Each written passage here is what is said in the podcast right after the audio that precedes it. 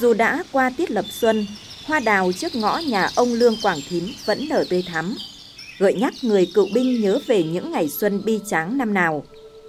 Khi đó, ông đang làm huyện đội phó huyện đội Bình Liêu, tỉnh Quảng Ninh. Với vị trí án ngữ, nối liền một giải biên cương từ Móng Cái, Quảng Hà với đỉnh lập tỉnh Lạng Sơn.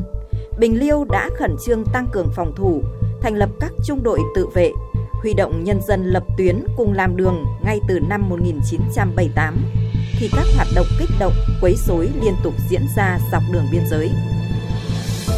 Ngày 17 tháng 2 năm 1979, lực lượng gần một trung đoàn bộ binh của địch ồ ạt tấn công đánh chiếm nhiều cao điểm ở xã Đồng Văn. Trong đó có đỉnh Cao Ba Lanh 1.050m là vị trí chiến lược bậc nhất định tổ chức hàng chục cuộc tấn công vào Hoành Mô, Đồng Văn nhưng đều bị quân và dân ta đẩy lui. Là dân tộc Tây, Giao, Sán Chỉ, dân tộc Nùng thì hầu hết là anh em xung phong ra giúp bộ đội. Người dân là sơ tán gia đình đi sâu vào trong rồi tiếp tục là ra biên giới cùng với anh em chiến đấu bảo vệ biên giới. Mỗi một xã huy động là một trung đội dân quân tải đạn liên dân dân và anh em dân quân tự vệ là rất hăng hái mà rất tin tưởng khắc phục được những cái mất mát nhỏ đi để mà động viên cho lực lượng vũ trang để đồng lòng nhất tâm là, là giữ vững được chủ quyền biên giới của mình. Ngay sau khi địch rút quân, nhân dân Bình Liêu tiếp tục bám trụ giữ đất, củng cố các bản làng, làm tai mắt bảo vệ chủ quyền lãnh thổ Tổ quốc. Ông Tăng Giàu Sằn, thôn Phai Lầu, xã Đồng Văn nhớ lại, cuộc sống của các gia đình khi ấy đều khó khăn, thiếu đói. Từ Cao Ba Lanh nhìn xuống, thấy Phai Lầu đất tốt, ông Sàn cùng 30 hộ dân cùng nhau dựng nhà, trồng quế, trồng hồi. Mồ hôi đổ xuống, rừng cây cũng lớn lên, vững chãi như lòng người dân biên giới. Cuộc sống dần ổn định, bà con lại cùng bộ đội tuần tra, bảo vệ từng mét đường biên, từng cây cột mốc. Đứng ở sân nhà không xa bờ suối biên giới, nhìn sang là thấy những xóm làng nước bạn. Ông Tăng Giàu san kể, năm 2014, Phai Lào là thôn đầu tiên ký kết nghĩa cụm dân cư hai bên biên giới với thôn Tràng Nhì, Quảng Tây Trung Quốc. Đến nay, Bình Liêu có 7 thôn và các xã Đồng Văn, Hoành Mô kết nghĩa với phía bạn, chấm dứt những vụ việc xâm canh, xâm cư hay kết hôn trái phép.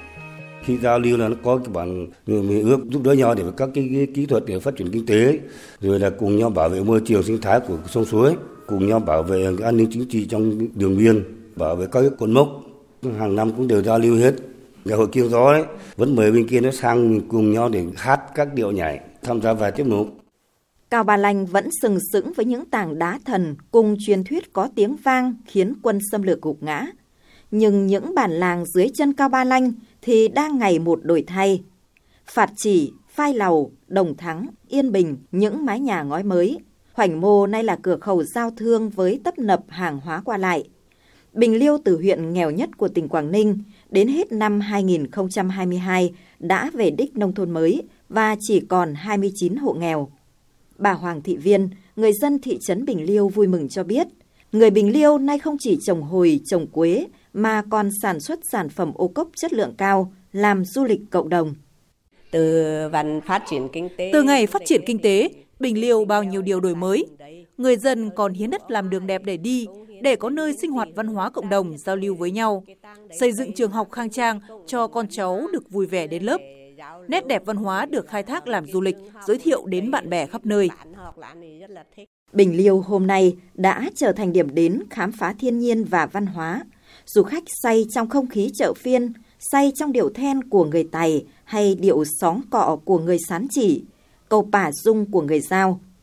Cũng có biết bao người vượt chặng đường xa tìm lên những cột mốc chủ quyền, lên Cao Ba Lanh ngắm toàn cảnh biên thùy, cúi đầu tri ân nơi tượng đài các anh hùng liệt sĩ. Và dù mùa xuân nào, trên con đường tuần tra biên giới 43 km, từ cột mốc 1300, nơi ngã ba tiếp giáp giữa ba tỉnh Lạng Sơn, Quảng Ninh Việt Nam với Quảng Tây Trung Quốc, cho tới cột mốc 1327 trên đỉnh núi Bản Phạt Chỉ, cũng đều in dấu chân của bà con các dân tộc Bình Liêu như lời kể tự hào của ông Lương Quảng Thím.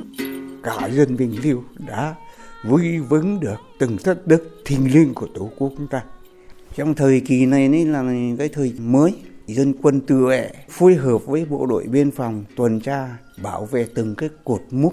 Hay là dân dân là cũng rất phấn khởi, tự hào là người con của Bình Liêu để mà giữ vững cái chủ quyền theo đảng, theo nhà nước chúng ta đến cùng, cho dân dân được ôm no hạnh phúc.